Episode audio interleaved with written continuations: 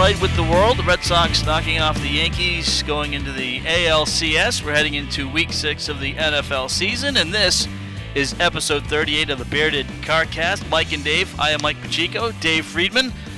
Good, uh, interesting game last night in the uh, division series, the, the last division series, which is a huge rarity thus far in the baseball playoffs, where there have been very few games, a total possibility in the division series of 20 games, but only 14 total needed. None of the series extending to a fifth game. Yeah. And not many compelling tight games like we saw last night. I think there's a pretty strong argument to be made that the clear two best teams in the American League have reached the ALCS. Those were the two best teams from a win perspective, the two best teams from a run differential perspective, and two teams that won their series pretty easily. And interesting that the Yankees took the form of the old school uh, Boston Red Sox, just a home run mashing team, and, and the Red Sox really under Alex have become a team that can score in a multitude of ways, and they, they singled them to death in in uh, Game Three, and then uh, in the game last night.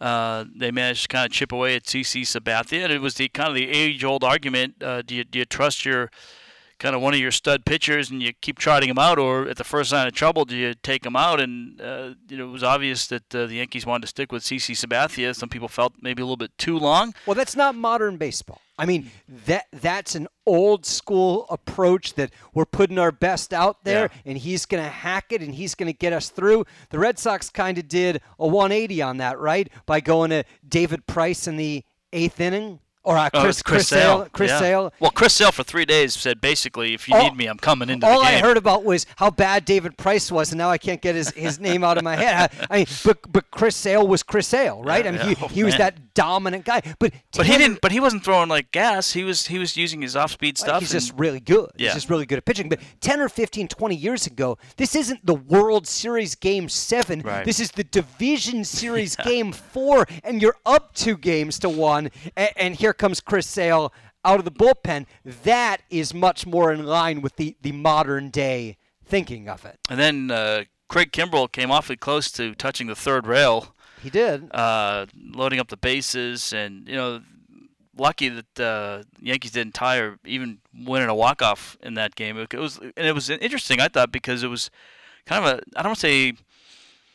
You had the feeling the Red Sox had control of that game going into the ninth inning, and then all of a sudden you walk the first guy. Well, you could have argued to stick with Sale. The problem with doing that is what does that say to Kimbrel moving forward if you stick with Sale for the ninth inning? Well, I don't think that's the issue. I think the issue was more they they knew that they were only going to, uh, for the most part, although Chris Sale did say I could be used multiple innings. I, I think the context going into that was he was only going to pitch the, the one inning, so it, it, that really took that debate out of it and yes, I the way Chris Sale was pitching, I think hindsight, yeah, yeah, I would have kept him in. Yeah, I don't know. I mean, you're going to need Kimbrel for you know they, they need eight more wins to win a World Series. They're going to need him in five or six of those games, and maybe you need him to put out a fire somewhere else. I mean, I, I, I thought it was managed correctly. I think going to Sale was a 50-50 i don't disagree with it. When you've got a game you want to win the game you want to put the well, series that was, away. That, i mean that was like bill belichick going forward on uh, like fourth and two from you know his own well it, it's not entirely unlike what sean mcvay did last week with with the rams. They had that fourth and two. They were somewhere in the vicinity of midfield, or maybe it was fourth and one, somewhere in the vicinity of midfield. They were leading the game with about yeah. three minutes to go. And instead of punting and seeing if Russell Wilson was going to go down the field and beat him, he said, no, no, no, well, we're going to go for it. Quarterback sneak, Goff, first down, game over. I mean, you're putting your offense, or in this case, you're putting your best pitcher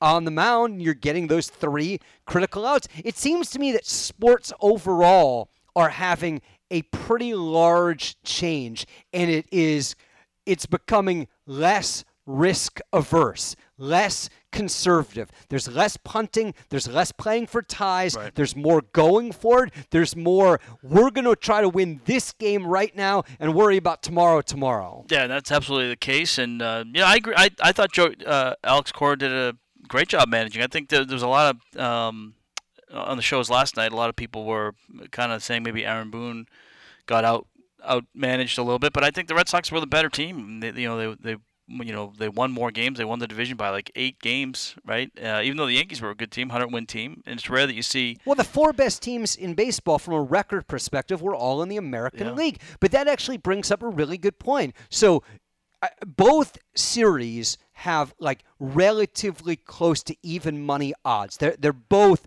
close to pick'ems. The Dodgers are a little bit of a favorite over over uh, Milwaukee, and then the Red Sox and Astros is, is basically a toss up. So if you believe that the American League had the four best teams record wise, they did. If you believe they had a more difficult path during the regular season, if you believe the winner of the ALCS will have played the better team, do you then believe that the AL team is going to be a big favorite and should beat the National League team? Is the ALCS the actual World Series? Um, I think from a record standpoint, I think you're gonna you're gonna see that. You know, especially when you look at um, how dominant both the Astros and the Red Sox have been. Astros have won 100 games now in back-to-back years. They're the defending uh, World Series champions. They have they gave up the fewest runs in baseball, yeah. and it wasn't close. Sports fans. No, it wasn't even close. And then you look at you know what they have. Uh, from a pitching standpoint, uh, you know, with Verlander and Cole, and uh, you know, you have Osuna in the back end, uh, even though that Keuchel. was a little controversial. Yeah, Keuchel, uh, who who pitched the other day, and you know, and then Boston counters with Chris Sale, and they have Porcello, and you know, I thought Nathan Eovaldi came in and you know, I mean, he outshone David Price who couldn't even get out of the second inning in Game Two, and he's he's supposed to. You know, he doesn't play. He hasn't played well in the postseason. Hasn't pitched well against the Yankees in Yankee Stadium, but uh, I don't. Know, be interesting. To, I think that's going to be the more marquee matchup. Even though the Dodgers, I mean, you put the Dodgers on anything, and it's going to be so the odds to win the World Series right, right. now what are, the, are, what are they? something along the lines of Astros and Red Sox both just over two to one, something in the six to five, seven to five range. The Dodgers are about three to one, and Milwaukee is about four to one. Where would you put your wager? Hmm. I mean, I, I, I, you'd have to think. You still have to put the Astros up top. I think. Yeah, from a betting perspective, though, I mean, maybe the Red Sox. I think the best value is the Dodgers because I think they're better than Milwaukee. And Milwaukee has probably the MVP on their team, and Ryan Braun kind of shook off his age and has had a really good year. And they do all those little baseball things that everyone loves. The closer has been phenomenal. But from a depth perspective, I like the Dodgers. And from a star perspective, I certainly like the Dodgers. The Dodgers have been in the playoffs a bunch of years in a row now, and Clayton Kershaw could potentially pitch three times in a seven game series if they need him to. Getting that value on the Dodgers because they're probably going to be in the World Series, they have a very good chance of being in the World Series seems reasonable. But I think if the Dodgers play either the Red Sox or the Astros, they're a underdog. I don't know if it's a prohibitive underdog, but but they have less than 50% chance of winning. I think the AL champion has the better chance of winning. I just don't know how you separate those two teams. Well, the interesting thing is this will be the first year that regular season record will dictate home field advantage. So that kind of plays into That's the AL team. Yeah. The yeah, AL, the AL, the AL team will have the right. They'll have the, the World Series uh, home field advantage. So Is there anything in the AL or NLCS that you're specifically looking forward to? Like, I'm just hoping for good games. We have had several years of baseball playoffs. I would say maybe five of the last seven years that have just been unbelievably compelling. The Madison Bumgarner year comes to mind. Obviously, um, the the Cubs World Series was incredible. Those close games with Cleveland, and then the rain delay, and then the the extra innings. I'm just hoping for for good games. We haven't had good games. The baseball playoffs thus far have been a bust. The NL wild card game was terrific. Yeah. And last night's Red Sox Yankee game got close late and was right. really good. But by and large, lopsided, uninteresting games. Well, that should not have been as close as it was uh, in reality. But I think you have to look at uh, in the Astros Red Sox. You know, you have kind of the the mentor versus the mentee with you know with Alex Cora going up. Uh, against his former team. You have Justin Verlander. Um, I think he's compelling story back for a second year. You know, he was a late addition last year at the trade deadline and really helped put him over the edge in the World Series last year. You know, how does this help his legacy if he wins a second World Series? And of course, they'd have to get get to the World Series and then win it to do that. But I think those are kind of think couple things that are interesting. Can the Red Sox um, win a World Series in the modern era in their third different manager? Yep.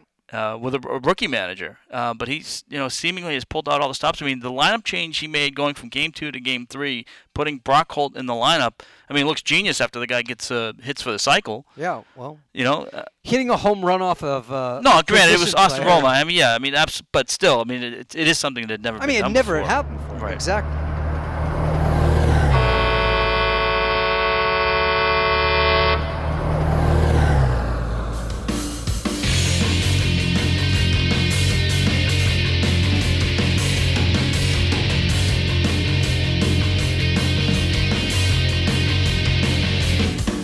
So come Sunday, no one's going to give a hoot about what's going on in the baseball playoffs right. because the NFL takes center stage. This is the Bearded Carcast. I'm Dave Friedman with Mike Pacheco. We're glad you're listening. We hope that you'll be a part of the show. Send us an email, beardedcarcast at outlook.com. Follow us on all of your social media streams.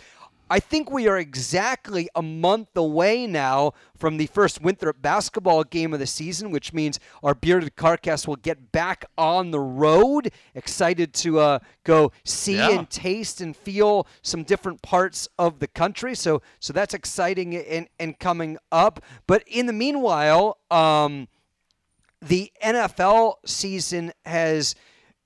I think it's progressed as it always has. Here we are just over a month into the year and everyone is stunned. Well, you, you can't always be stunned right, because because right. the league is unpredictable. I mean, and just when people were wondering whether the Rams could go unbeaten, they played a clunker and they beat. They still won. They beat Seattle last week, and everyone's favorite uh, next greatest quarterback of all time, Pat Mahomes, yeah. in a in a lopsided Kansas City win through two interceptions and, and, and no touchdowns.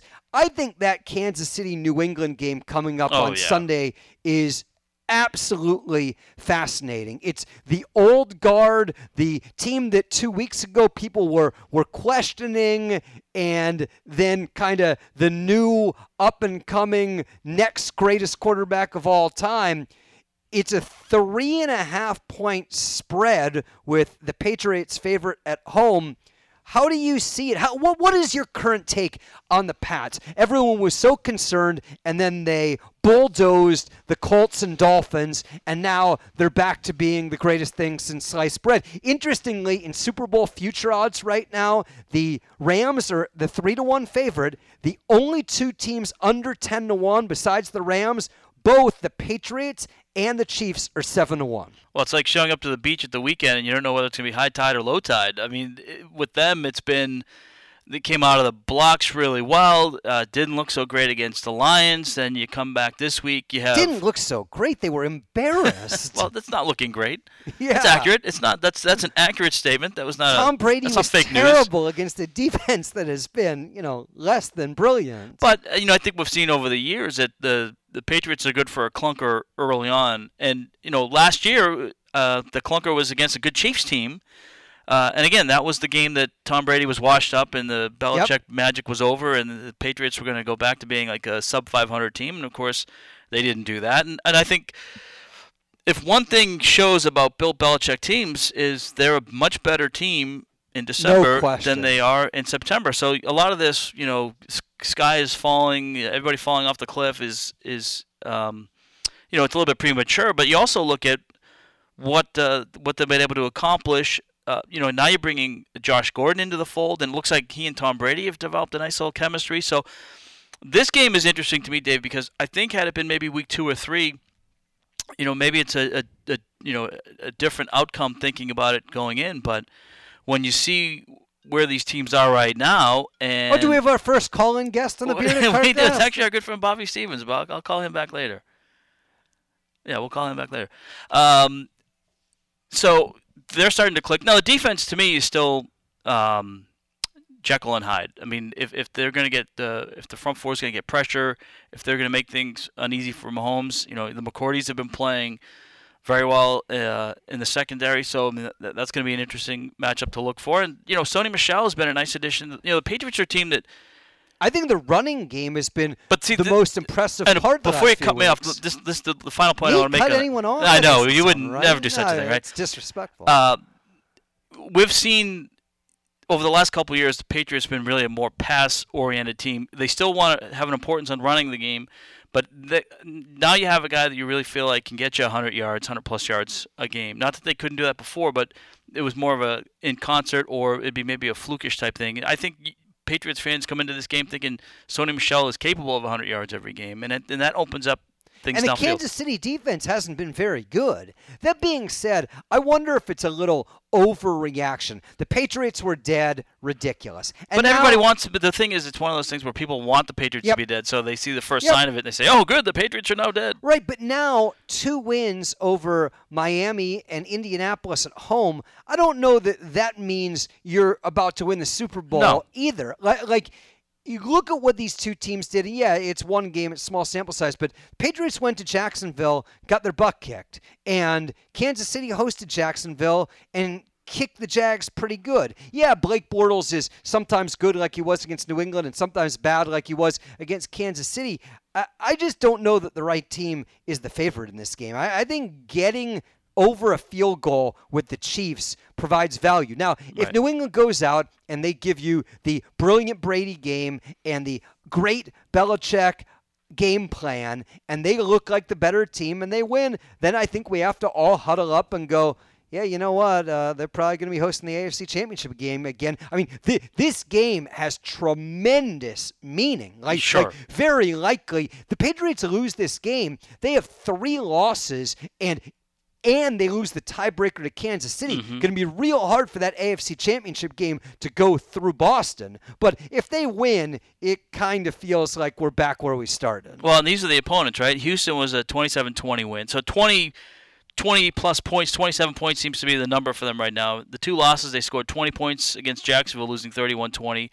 They only scored 10 points against the Lions. That was a 26-10 game. Then they beat Miami 38 to 7 and Indianapolis 38-24. So none of those teams that they've beaten, I'd say, are in the upper echelon elite of the league right now. Uh, although Houston has started to play a little bit better, Miami got off to a great start, but and Jacksonville obviously was is a team that people had as a, a The potential. over under in that game is 59. They're telling you you're going to need at least 30 to win that game. The way Kansas City plays, they score points Yeah. and they give up points. 24 is going to be a losing number, in my opinion, in that game. But the, the Patriots could lose that game 42 35 or win that game 52 45 too. I mean, I, I think both of those teams are going to yield points. Might So- be one of those who has the ball last. Yeah. Uh, so where are we on the Carolina Panthers? They uh, finished their their first four games. Everybody in the NFL likes to put their seasons into quarters, and the, the Panthers just hit their quarter pole after a 63-yard field goal, which ties the second longest ever in NFL history. If you go back and watch the broadcast, the TV crew says, and I quote, they're not in field goal range yet. and then they bring out the field goal kicker to kick the game winning field goal. And what's interesting, Chase Blackburn, uh, the former linebacker who had ended his career with the Panthers, now the special teams coach, you know, they, they obviously monitored this uh, the, the warm ups and went up to Ron Rivera about a minute and a half to go in the game and said, "Hey, if it gets to it, uh, he can go from 65." Yeah. I mean, that was good from 70. Yeah. He, he had he had no problem. Look at so many teams in the league. Cleveland's the one that, that stands out, but Green Bay this last Sunday, if you can't kick the ball through, you, you're costing yourself wins. That is, I think that's a, a, a season, not a season, but a, a narrative defining win. You Yeah. lose that game. And no one blames the guy for missing a 63 yard field goal. And you go, we had this game in hand. We were up double digits. We blew it. The Giants aren't particularly good. Man, oh man, we got a lot of work to do. Well, and the Panthers really had kind of outplayed them to Totally. You know, I mean, the time of possession I think was eight or nine minutes in the, in the, the Panthers', Panthers were the better team, though both quarterbacks made major, major mistakes, Just, yeah. just critical mistakes at bad time. Nothing's ever good bad parts of the field, bad Yeah. times in the game. But but now they win and you're going, giddy up. It's looking pretty good, but it's amazing how one, and I don't want to call it fluky, but a 63 yard field goal doesn't happen every day. No. And you win that game, you're walking off the field going, we're one of the better teams in the NFC. Our record proves that. We're feeling good about ourselves. He misses that long dart and you're going, geez, we blew a game at home to a bad team, yada, yada, yada. And, and I think the answer is we don't know, but we do know something. The NFC South started the year with well, probably the best team in the division is New Orleans. Yeah. Atlanta and Carolina might be one step behind, and then Tampa Bay is towards the rear. Then Tampa Bay, with Fitzpatrick, jumped out to that unbelievable start to the year, and we had the conversation who's the best team in the division? You can argue for all of them. Well, now Fitzpatrick has been benched. Yes. Tampa Bay looks like they probably are what we thought they were. Maybe they're more competitive, but they're not probably a playoff team. Atlanta's But- dinged up. Atlanta's a debacle. and I think we could see it coming. They lost three Yeah. key defensive Yeah. starters. They're done, Mike. Like, there aren't many teams in the entire league that you can point to and go totally and utterly hopeless. I, I, I don't know how that's coming back. Steve Sarkisian can't seem to use Julio Jones and all those offensive weapons. The defense is a disaster. I, I, I don't know that that coaching staff uh, has that many more weeks left in them. I, I think they're in big, big trouble. That has gone from a Super Bowl team to a mess Hmm. really quickly. So the Panthers have Washington coming up, and a little bit like the New England Kansas City game. I think this more importance maybe for Carolina to get past the Redskins. But when you look at this is a road game, they'll have the Redskins and then the Eagles.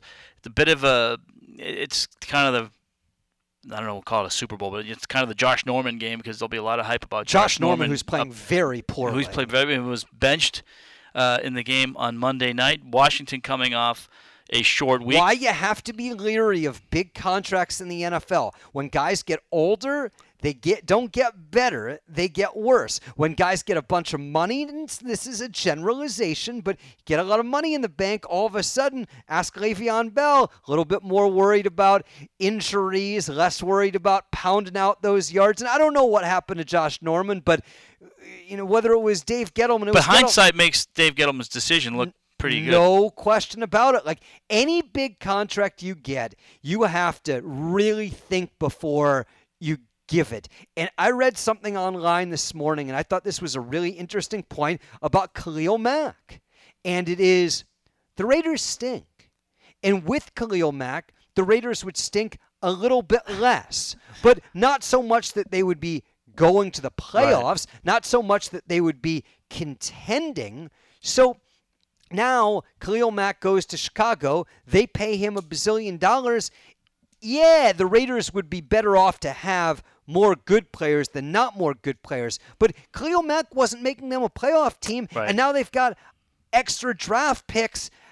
I think the consensus that, oh my God, they traded their best player. How on God's green earth can you do that? Like, yeah, you got to temper that a little bit because with him, they weren't that good. Without him, they're not that good. And paying him a whole bunch of money and taking up a big percentage of the salary cap, yeah, you've got a really good player, but your team still weren't nowhere close to good enough. And you're in the sweepstakes for potentially getting that number one pick next year. Absolutely. So that you know that's the uh, the NFL process, right? Kind of stink it up and get the number one pick, and then try you- and collect assets, and then try and get back to back to form. But that's not going to play very well in Oakland because it, it's such an interesting scenario, right? Or maybe it is perfectly right. You, you stink for two or three years, and, and you, you try to get a, a winning ball club when you go into the new stadium in Las Vegas. They just don't have a plan Yeah. because they have the oldest roster in the NFL. So they're not really building for the future. I mean, the Jon Gruden thing is not looking particularly good right now. I mean, you, you got to have a plan, whether it's the tanking teams or the winning now teams or, or building around a quarterback. Like, it's just, it's unclear what they're doing.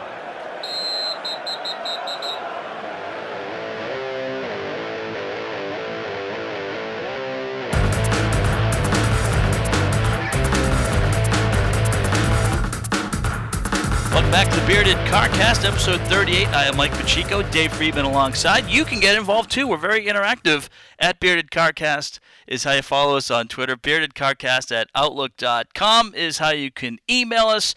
And now it's the time on the podcast we just kind of uh, run roughshod over some quick topics. And let's start with the FBI investigation into college basketball, Dave, because uh, you know things aren't looking very good for Louisville. I'm just glad my name hasn't come up. we are we are not involved. Uh, did, this was I don't know if you saw this was kind of funny. Um, so uh, Bruce Bowen's dad uh, was on the stand, I guess, on Monday or yesterday, and I, I he guess, was on. He was on last week too. Yes, last but well, last week I think he, there were a lot of bombshells as far as uh, big Adidas schools uh, were named, and then I guess yesterday during the testimony, uh, some Nike schools were brought up, and the the answers started to sound a lot like I don't recall that, I don't remember and somebody put a, a, a picture up from uh, the Godfather 2, which I think was Clemenza. Yep. Who was singing, and then all of a sudden they got to him, yeah. and then he said, oh, "I don't remember that. Yeah. I don't know what he's talking about." I mean, I don't know if Brian Bowen Sr. is to be believed or not, but he's in a court under oath yeah. with perjury out there as right. a possibility, and more or less he said everyone was paying me. Yeah. AAU coaches were paying yeah. me. High school coaches were paying me. Seemingly like a third of the country yeah. was paying me. But on wiretap, supposedly there is the associate head basketball coach at Louisville talking about a payout. Yeah. That's not good. That's not good. And it's not good particularly when it comes while Louisville was on probation. yeah. In on the heels of Louisville having prostitutes in the dorm rooms with right. recruits. Right. That's generally frowned upon. Usually frowned upon. Yeah. And there's been some discussion recently about whether Louisville could be hit with the death penalty, which we haven't seen since SMU football. But the, the, FBI trial, if you haven't followed it, there are no cameras or audio recordings or even um, right. social media sketches? in the courtroom. So twice a day, at the end of testimony and at recess for lunch, the four or five, six reporters covering it run outside, quickly get to their phone or laptop, and just start banging Yeah. out stuff. And every day it's like, Oregon, DePaul, Louisville, like Xavier, like all of these schools are Right. in some way But wasn't the Asheville head coach, the new Asheville head coach, wasn't he named in one of them? I don't know. Was he? He was with Shaka Smart at, at Texas and uh, at VCU. I'm not sure if Mike Morrell was involved Yeah, I or think not. he but was- was- but that's because the was a- crazy thing. There's so many Yeah. names. Like Right. it's it, it seems like Right. everyone. And allegedly, we have to use uh, alleged. Uh, It is alleged, but Yeah. it's not rumors. Right. This is testimony in Right. federal Right. court. Right.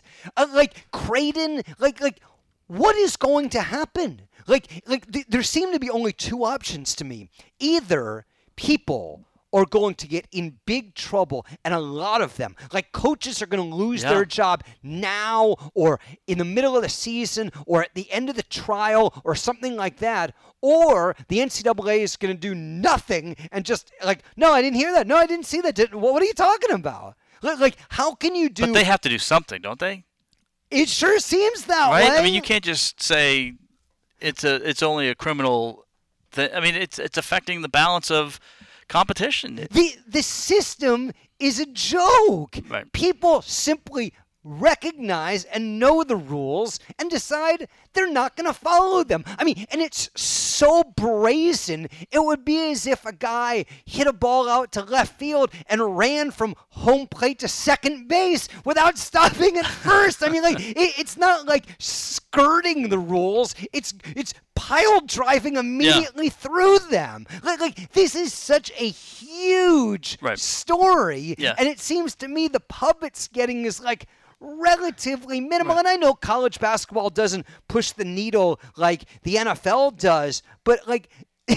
It's grotesque mm. the way seemingly a lot of people are, are, are running about this. And it really kind of amplifies the joke that the Rice panel was. I mean, like to to kind of rubber stamp what the NCAA was doing and saying, yeah, everything was was basically okay. You need to make these changes that may or may not have an impact. What what about universities and, and, and high prominent people need to go? I mean, th- there needs to be carnage in order to to show that th- this matters. And if this doesn't matter, I mean, the institution is is it, it it's a farce.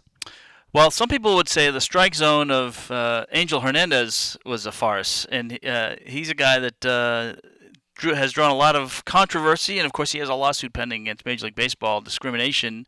Uh, although he has uh, he has umpired a, a, lot of big games. Well, I, I don't think the strike zone was too big a problem last night in Game Four. CC Sabathia had a problem with it, but th- that's true. But, but then Drew Porcello came back and said he didn't think it was that bad. Yeah, I mean, I went back and read the analytics on it, and supposedly there were two strikes, one against each pitcher that were absolutely wrong. But one, I think one of them was was uh, in that la- last uh, inning again with Aaron Judge against Craig Kimbrel. That that could be right. I, I think what I actually saw was the starters. I think there okay. was one wrong against Porcello and one wrong against Sabathia. So, so but you know, the balls and strikes, they're 200 pitches or 300 pitches in a game. You're you're gonna miss a few of them. The problem is there were four plays at first base yeah. in, in, game three. I mean, it was like the last play of the game last night.